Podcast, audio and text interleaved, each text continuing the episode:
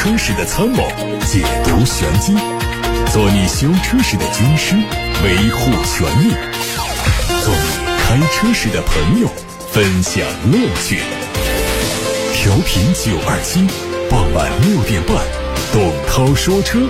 只和车友在一起。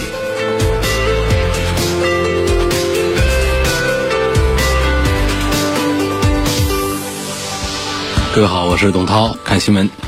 宝马将在九月七号在德国慕尼黑发布新一代的宝马七系概念版。这个概念车是宝马新一代的 New Class 平台上的第一款车，平台上能够兼容纯电动、混动和纯燃油动力，并且从二零二五年开始覆盖宝马的全部型号。通过当前新一代的七系、中期改款 X7 等车型谍照来看，宝马好像正在开始应用一套新的设计手法。除了全新的巨大双肾格栅之外，轿车和 SUV 预计将开始采用分体式大灯组了。而九月份发布的概念车将提前透露这种全新的设计理念。根据此前报道，新一代的宝马七系会在明年年底全球首发。有媒体报道说，北京奔驰国产的 EQE SUV 项目已经在北京发改委完成了备案，将在后年在北京奔驰的顺义工厂投产。从海外谍照上可以看到，外观延续 EQ 系列的设计语言，前脸造型和现款 EQC 相似，采用了封闭式的前格栅。动力方面是单电机后驱和双电机四驱，电池包提供七十二千瓦时、九十千瓦时两种容量。内部资料说，它的续航超过五百公里，高续航版本会超过七百公里。外面说，奥迪将在二零二六年淘汰以柴油和汽油为动力的内燃机车，也有可能会淘汰汽油混动车。奥迪曾经在三月份证实，未来不再研发内燃机汽车，因此这些举动都在意料当中。奥迪的电气化立场代表了它的母公司大众的态度。大众计划在未来几年主导电动车行业，并打败现在的电动车领跑者特斯拉。但他的德国竞争对手对于电气化另有看法。宝马和奔驰都出售电动车，但他们预计内燃机车型在未来很多年当中仍然是市场的主导。奔驰虽然有很多款电动汽车，但是仍然预计到二零三九年才会淘汰内燃机汽车。相较而言，宝马则没有停止内燃机汽车研发的计划。网上传出了一组新一代保时捷卡宴的路试照片，前格栅有明显变化，头灯比现款大，侧面还是现款的比例，车尾有重度伪装，但是可以看出采用了双边四出的排气，贯穿式的尾灯也会得到保留。车内部分，新一代卡宴已经开始选择摆脱物理转速表，在它的仪表集群的中间，并且正在进行全数字化这个模式。另外，中控屏会进一步加大，并且搭载全新的第六代信息娱乐系统。动力延续现款的总成，具体信息还需要官方证实。上海大众旗下的全新中大型 SUV ID.6X 已经上市，补贴之后的价格是二十三万九千八，二十七万八千八。外观是 ID 系列的家族化风格，星空格栅设计配合贯穿式的点亮灯效，仪式感很足。内饰和大众的 ID.4X 布局一致，都用了很多的触控面板，操作系统也是完全一致。动力有三种版本：一百三十二千瓦、一百五十千瓦和两百二十五千瓦，以及后驱、四驱两种模式，支持包括自定义模式在内的五种驾驶模式。长续航版本的最高里程可以超过五百八十公里。别克昂科威 Plus 推了五款车，官价是二十二万九千九到三十万九千九，提供五座、七座两种布局。前脸和昂科威 S 相对接近，只在保险杠造型上做了一些调整。不过侧面和车尾是更像昂科旗。艾维尼尔版本呢是采用了专属的设计，包括蜂窝格栅，还有车身同色轮眉、艾维尼尔的标志和白色的尾灯组。从内饰的布局来看，它提供了抬头显示、十英寸的中控触屏、第二代的高清流媒体后视镜。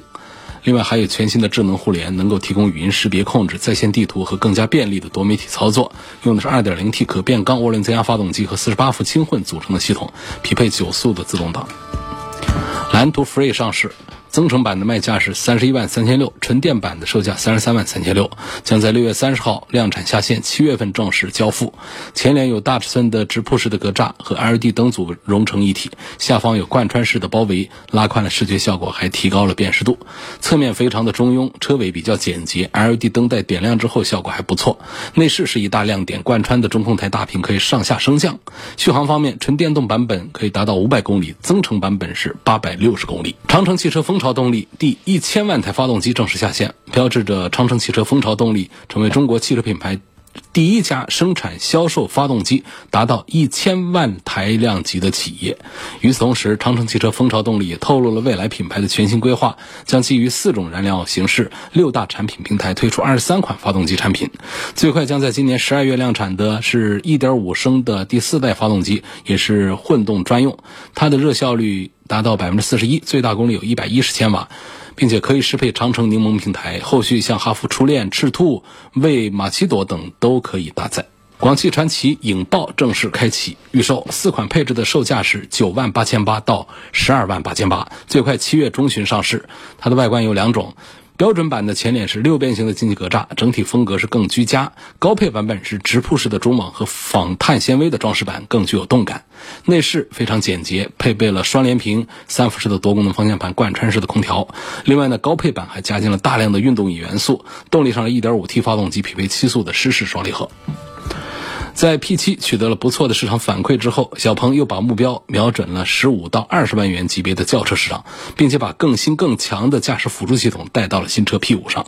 从工信部申报的信息中看到，P5 最大的亮点是率先采用了两个车规级的激光雷达，具备一百二十度横向宽视长角，而双雷达组合也能够为车辆的前方提供一百五十度的超宽点的云视野。最远的探测距离可以达到一百五十米，提升了在复杂路况下的应对能力。另外，还通过提供不同色的车框、车窗、车顶、天线等选装件来满足更多消费者对车辆外观颜值的需求。动力是最大功率为一百五十五千瓦的电机，采用的是来自宁德时代的三元锂电池，NEDC 工况的续航里程超过六百公里。昨天，上汽大众的全新途昂试驾会在武汉举行。全新途昂以及途昂 X 售价是二十八万二到三十七万二。这个车在全 LED 矩阵式的前大灯、贯穿式的尾灯和发光 logo 的加持下，整体造型焕然一新。动力是第三代的 EA888 2.0T 低碳版和高功率的涡轮增压发动机，以及七速湿式双离合变速器的黄金组合。车内有镂空式设计的中控区域，焕然一新，采用了拨片数字换挡的方式，兼顾了科技感和实用性。屏式显示系统、10.2英寸的全液晶仪表，还有触控中屏，组成三位一体的虚拟显示系统，为用户带来全新。的驾乘体验。各位刚才听到的是汽车资讯，马上就开始回答大家的选车用车提问了。有问题赶紧通过热线电话八六八六六六六六留言，还有董涛说车的微信公众号后台也可以图文留言。先看来自八六八六的一个简单问题，孙先生问：新车磨合期需要注意什么？磨合期可不可以上高速？这是很简单的问题。我们的听友们呢，成分非常的复杂，有很多的老师傅、老司机，但是也有很多刚刚接触汽车的朋友们，跟大家耐心的解释一下。其实现在我们新车的磨合期注意的地方很少，因为现在的发动机呢，和最早提出磨合期概念的，像二十年、三十年之前那些发动机的制造工艺不一样。那时候的发动机呢，它比较毛糙，需要长时间的比较注意的磨合，才能够让发动机的寿命更长。啊，后期的青壮年时期的性能更好，但是现在我们的发动机呢，从出厂开始的磨合，从模具开始都已经精度非常高。实际上，这个磨合的意义呢还是有，但是不像过去的老车子那么的大了。意思是说，我们在限速的范围之内，不管是高速还是城市公路，咱们正常用车就可以，就正常开。你但是呢，你防止两种情况啊，一个就是原地的怠速时间太长。那种吹空调啊，像我们有一些公家车，那小车司机等领导，夏天热，冬天冷，开着空调一直等，在里头就会对发动机会有一些伤害。另外呢，就是有一些毛头小伙子喜欢把这个转速拉得高高的，你等这个车跑个五六千公里以后再玩，因为前期的话呢，还是最好是不要让它。转速经常跑到四千转以上去，那么在我们现在不管是高速公路的一百二、一百一，还是我们城市道路的六十七、十八十这样的限速范围之内，你正常的开它的话，转速表是跑不到那么高上去的。一般来说，就集中在。两千转左右，上一点下一点，这个车子都可以正常运行。在这种情况下，你怎么用它，这磨合期都跟你没关系，就正常用。所以注意的点不多啊，上不上高速这个事儿根本就不是个事儿。有一些还有一个极端观点要提醒一下，有的朋友说我这新车买了，我得刻意的去跑高速，拉一下高速，磨合一下，这也是个很过时的、很老土的一个观念了，不必要。你根本就没有出长途的旅游啊，或者是回老家呀。这样的需求的话，你何必？你完全没必要单独的去那样跑，你就在室内正常的跑几千公里下来，这个车啊就可以正常用啊。所以磨合期的概念并不突出。还有朋友问介绍一下比亚迪宋 PLUS DM-i 这款车。呃，其实不光是这样的一个独立提问呢，还有很多朋友的问题是，比亚迪宋的 DM-i 和 EV 到底应该怎么选、怎么买？这分别说的是比亚迪宋的两个呃不同的方向。EV 呢是它的纯电动车，而 DM-i 呢就指的是它的插电式混合动力车。而事实上，我现在觉得，呃，在这个纯电和插混当中呢，我还是赞成这个宋 PLUS 的这个插混，呃，还是要稍微多一点。因为对于我们很多地方来说呢，其实充电目前还不是一个最方便的一个事儿，尤其是要跑长途的话，我们用车的环境还是受一些限制。但是插混呢，虽然说是一个过渡产品，但是这几年过渡下来也是没有什么问题，它省去了我们在充电这方面的一些需求、一些担心。它虽然说也是插混，但是呢，它既可以当这个纯电动的来开，像那高续航版本也有一百一十公里。在室内通勤的话，当个纯电动车也完全是可以的。那么，如果说我们要用这个混合动力用油的话呢，这个车也给我们提供了四缸的1.5升的动力，虽然不快，但是也节油也经济。因此呢，我的意思呢就是：第一，我倾向于送电麦多一点；第二个呢，在电麦当中呢，我是赞成110公里的高续航版本要多一点。你想，它的高续航版本和低续航版本呢，同等的。配置下价格的区别非常小，我们为什么不买一个高续航的版本呢？一百一十公里的。付小亮，这位网友的提问说：落地十万以内给老婆开上下班接送孩子，偶尔是上一趟高速。这好像在上周我也回答过。我目前认为呢，呃，给这个夫人买一个接送的这样一个。代步车呢，还是不必要去买那种上十万块钱、我们体型特别大呀那样的自主品牌的一些车子，在十万块钱半下底可以买到很大个子的车。我们反而是应该追求做工精致，啊，维修保养便宜，并且故障率低，好开好停，车内空间又不是小的让人受不了，啊，所以像合资的本田的飞度啊、大众的 Polo 啊，这都是比较不错的选项。包括东风本田的来福将这样的车都是可以看，呃，尤其是关于本田的飞度，我还是推荐给大家作为家庭的一个呃接送孩子代步用车的话，车内空间宽敞，然后又特别的省心省油，车子又好开又好停，几万块钱个事儿，所以我还是主张买一个精品一点的自主品牌的一个小车，作为家庭的第二个车，给太太接送孩子买个菜用。下面有个张女士，她的问题是性价比和保值率方面，推荐一下三十五万元以内的电动汽车和汽油车。哎呦，这个范围就非常广了。首先啊，讲电动车的保值都不好，电动车的保值远远低于咱们汽油车。这是关于保值，所以我没有办法向你承诺说哪个电动车会比较保值。我们现在讲卖的最好的是蔚来，蔚来的二手车的保值也做的不好啊。前面可能有的人说增程式的，说理想的那个那是网上传着玩的，那实际的保值是很差的。所以电动车啊包括混合动力车，它的保值都是不如燃油车的。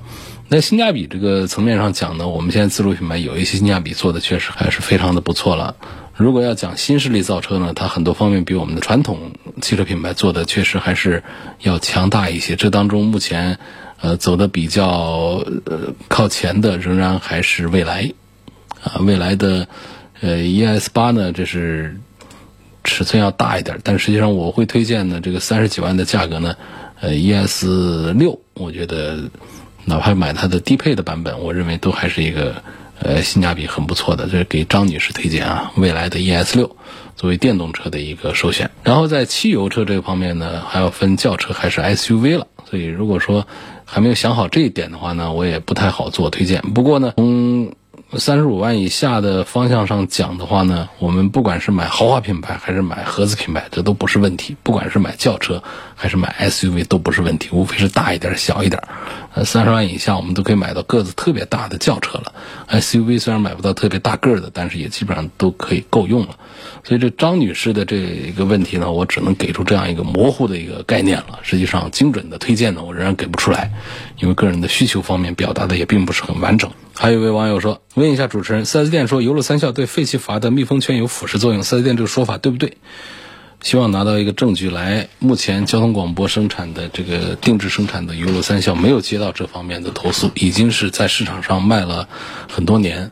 那一年卖出多少万瓶儿？累计已经卖了大几十万瓶、上百万瓶，都没有听说过有对密封圈哪儿有一些伤害。因为实际上这个油路三效这个除碳剂啊。发动机的除碳剂呢，它里头的原理是特别简单，无非是这里头的重要的除碳添加剂给了多少，它的重重要的成分巴斯夫原液给多少。如果给的多的话呢，有两个点啊，一个就是它的成本会很高，价格会很贵。为什么我们市面上有很多的添加剂卖的特别便宜？就是因为这个核心的东西啊，主材啊给的特别少，所以就没什么效果。好，我们还是先说给的多，给的多呢，它倒是除碳的效果好。但是呢，它也有后患。它除碳效果太好，它会引起一些发动机的故障。第二个呢，就是它的价格也会比较贵。第三个，可能真的有可能带来一些腐蚀。但另外一个极端说，给一点点，那基本上那里头就主要成分就成煤油了，它就没有多少的清洗的作用了。所以说，交通广播定制生产这个油路三效，就是前前后后的对它进行了很长时间的测试。给的量不算多，但是绝对相对其他的很多的燃油添加剂来说，给的要更加厚道一点。你反复的验证了这个剂量加在一个几十升的油箱里面，它在除碳的效果很明显的同时，对于我们的金属件、橡胶件各方面有多少的腐蚀作用？实验结果表明，以及实践表明，实验结果是这个腐蚀是没有的，可以忽略不计的，很轻微的。第二个呢，就是从实践来看，卖出去几十万瓶，我们没有接到这样的投诉。所以呢，一个是请地球人这位网友，因为我看到你这样的提问呢已经是多次。第二个呢，就请我们其他的油路三校的车主们，其实可以留心一下我刚才说的这个原理。至于说四 S 店的这个说法，有一些修理厂的说法，其实它泛指的是整个的这个添加剂这个领域。这个领域当中啊，良莠不齐，有的产品是不错的，有的呢，要么就是效果特别突出，但是它有腐蚀；有的它干脆就是一个极端，它没什么效果，也没什么腐蚀。所以店方这样说呢，怪不得他们，因为市场上比较乱。但是呢，作为交通广播为车友们定制生产这个油路三效，除了为交通广播带来创收和利润之外，更多的有一份社会责任，更多的要比其他的厂家要更考虑到这个。品牌形象以及我们消费者的实际的反馈，关注的更多一些。奔驰的 GLC 和宝马的 x 三性价比看的话，非空间大小哪一辆更值得买？纯讲车啊。呃，从性价比来讲的话，我还是认可宝马的叉三要多过于奔驰的 GLC，但是这不影响奔驰的 GLC 比宝马叉三卖的更好，销量更大，因为更多人喜欢这车里里外外看起来比较的赏心悦目，更加的有档次和舒适，这是这一代的奔驰，呃，仍然还是很有优势的地方。相对讲，宝马叉三呢，有一点点差距，虽然差距不大，但是足以影响它的销量，干不过。奔驰 GLC，魏先生说，希望从各方面对比一下奔驰的 EQC 和理想 ONE，还听说宝马 X5 要国产，如果是的话，问大概什么时候？可能要到明年去了啊。这宝马 X5 的国产。那么关于奔驰 EQC 和理想 ONE 之间呢，实际上我从对比的角度啊，就觉得这两个事儿呢。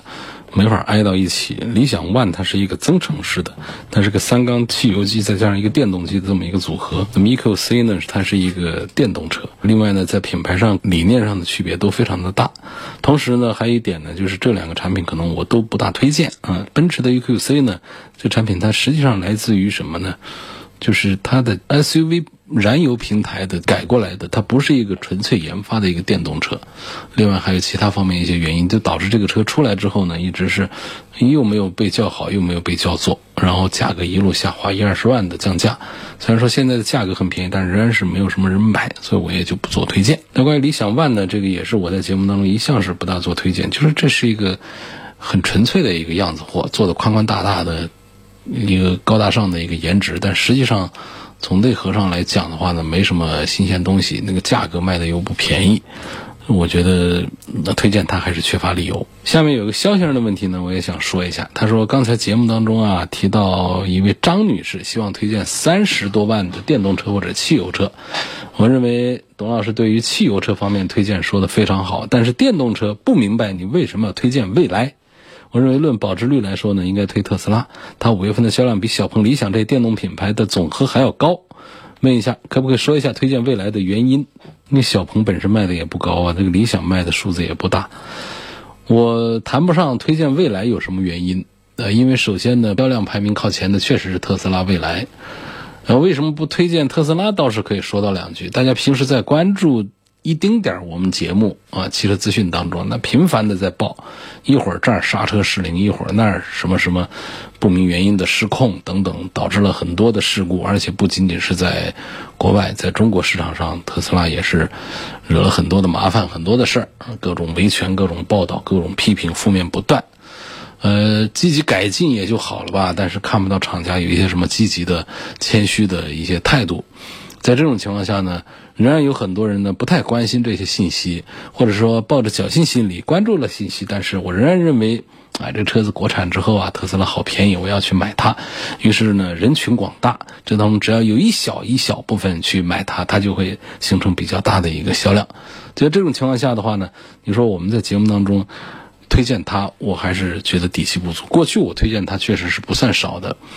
啊，它的 Model 三刚出来的时候啊，那个价格体系感觉都还是不错。但是整个的现在，我们认为它在安全性方面还是需要解释的更明白一些，在软件的控制这个方面的完善程度方面，呃，系统的漏洞方面呢，还需要更明确的解释和进步，因为。从特斯拉的整个的造车理念来讲呢，它没有像传统车企那样对汽车那么的敬畏、那么慎重的来打造汽车，它更多的是像生产手机一样的生产一款互联网产品一样的来做汽车，这个就容易在汽车的产品的品质工艺控制方面和实验论证这各个方面呢会缺乏周期、缺乏耐心。同时呢，从特斯拉的总部来讲呢，他们做的更大的格局啊。就是解决全球的很多的重大的人类问题，在汽车上挣的钱都去干那些事儿，这样的事情铺开之后呢，也确实会牵扯很多的对于汽车的专注度，也会影响这个汽车的研发这方面东西。所以呢，虽然说它的软件很发达，然后它的销量体量巨大，然后它的主要的一些技术呢，也都还是在行业里面呢还开源，还比较的有影响力，比较领先。但是呢，就它处理我们车主的投诉，以及它频繁发生的各种的失控失灵的一些问题来讲，各种事故来讲，呃，我在节目里还是已经很长一段时间不再推荐特斯拉了。这就是我回答肖先生说你为什么你要推荐蔚来？我谈不上为什么推荐蔚来，主要是那家伙不缺席，所以就只好推荐这个蔚来了。呃，也就相当于说那个，呃，为什么？推荐考第二的学生去参加一个什么样的呃一个？因为考第一的他没来，就这么一个情况。还有网友问说，三十五万元以内的预算啊，想买一辆性能和家用都能够用得到的日系车，最好是有一定的改装的潜力。最近啊，有一些自媒体的推荐是看的越来越迷糊了，就不知道怎么买了。问这个事儿怎么看？怎么办？嗯，这个预算。不多不少，其实是比较难办的，因为我们要想日系车呢，性能和家用都能用得着的话呢，实际上现阶段的话呢，都好多都已经是停产。过去大家喜欢拿着改的，像这个 EVO 啊这样的，可能要看是明后年看有没有可能复活再生产的。现在其实也就呃没有这些车了。然后像这个思域这些呢，大家也是喜欢拿来改的，但是呢，你这三十五万的预算都可以改得很好，这是属于发烧的级别了。我想这位朋友实际上是不是在想呢，在个二十几万买一个，再花个上十万块钱来改一下，这种人还是要多一点。你如果说我就想花个十来万买一个思域，然后我再花二十万把它改出来的话，这是发烧级别的，这不在我们节目讨论的这个范畴当中。我们讲这个家用车啊。要更多一些，就在家里，带个步啊，平时这个更多的需求啊，实际上来自于这儿，所以实际上这个推荐呢还是很不好办。那我的意思呢，目前来讲呢，讲这个改装车的话，日系车确实是配件要多一些。另外呢，像思域啊这样的车呢，它也是改装的配件，玩这个改装的这个垫子也多一些。呃，早期的像这个锐志，也是有一些朋友喜欢拿来改，但现在车早就已经不见都没有了。再高端的像 EVO 呢，也不是你这个预算，然后价格呢也都不对头了。因为现在我们说买一个高配的什么雅阁呀，买一个什么这些天籁呀，买这个丰田的凯美瑞呀等等，这些都不对啊。呃，没有多少人拿他们去改成个什么样子，因为他们的底子就是一个城市舒适用车。所以如果说我们一定要就是家用宽敞啊，各方面都还能够行，然后开起来的感觉也也都还行的话呢，其实东风本田的呃英仕派，这虽然说也是属于一个雅阁，但是呢，它还是在调教方面呢，整车方面它还是开起来也是要更加运动、更有感觉一点啊。其实呢，我还可以跟大家再聊一聊，说为什么日系车它会相对讲呢，就是更容易被我们的车主们拿来改啊。我好像是说这个德系车就不高级了，美系车就不能改了吗？也有很多。其实流传最广的就是一个原因呢是什么呢？日系车有一个君子协定的一个那个啊，就是日系车呢在八九十年代的时候经济这个增长很快，所以人们购买能力也快速增长。那汽车厂家很快就意识到。你现有的那些常规车型，消费者们已经不满意了，所以他就开始研发那些动力更强的运动型的车，还宣传啊自家的车有非常高的改装的潜力。这样一搞的话呢，日系的汽车厂家就好像搞军备竞赛一样的，车的马力一个比一个大。但问题也就来了，日本政府就发现这交通事故的死亡率啊逐年攀升，那政府就推断说这跟车的动力大有关系，于是就跟各个厂家说。你动力输出的限制最高不超过两百八十匹马力，但实际上很多日系性能车的潜力可不止两百八十匹啊，它可以输出更大啊，五百匹甚至可以干到一千匹啊这样的。有一些发动机虽然很小，但是本田在那个年代的 1.5T 就可以做到九百多匹到一千匹的马力，你可以想象多么的恐怖。我们现在一个 1.5T 有个一百匹马力都已经觉得啊一百多匹，那都已经觉得是很不错了。进入到二十一世纪啊，日本政府就逐渐的醒悟，发现这个道路交通的死亡率它跟马力并没有什么直接的关系，主要还是取决于交通意识、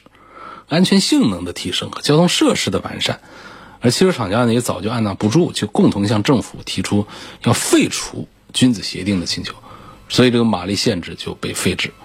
所以很多君子协定的说法就是来源于这儿。正是因为之前有过马力限制，所以对日系车来说呢，它并没有发挥全部的实力，改装潜力就很大，所以他们就会成为改装车的首选。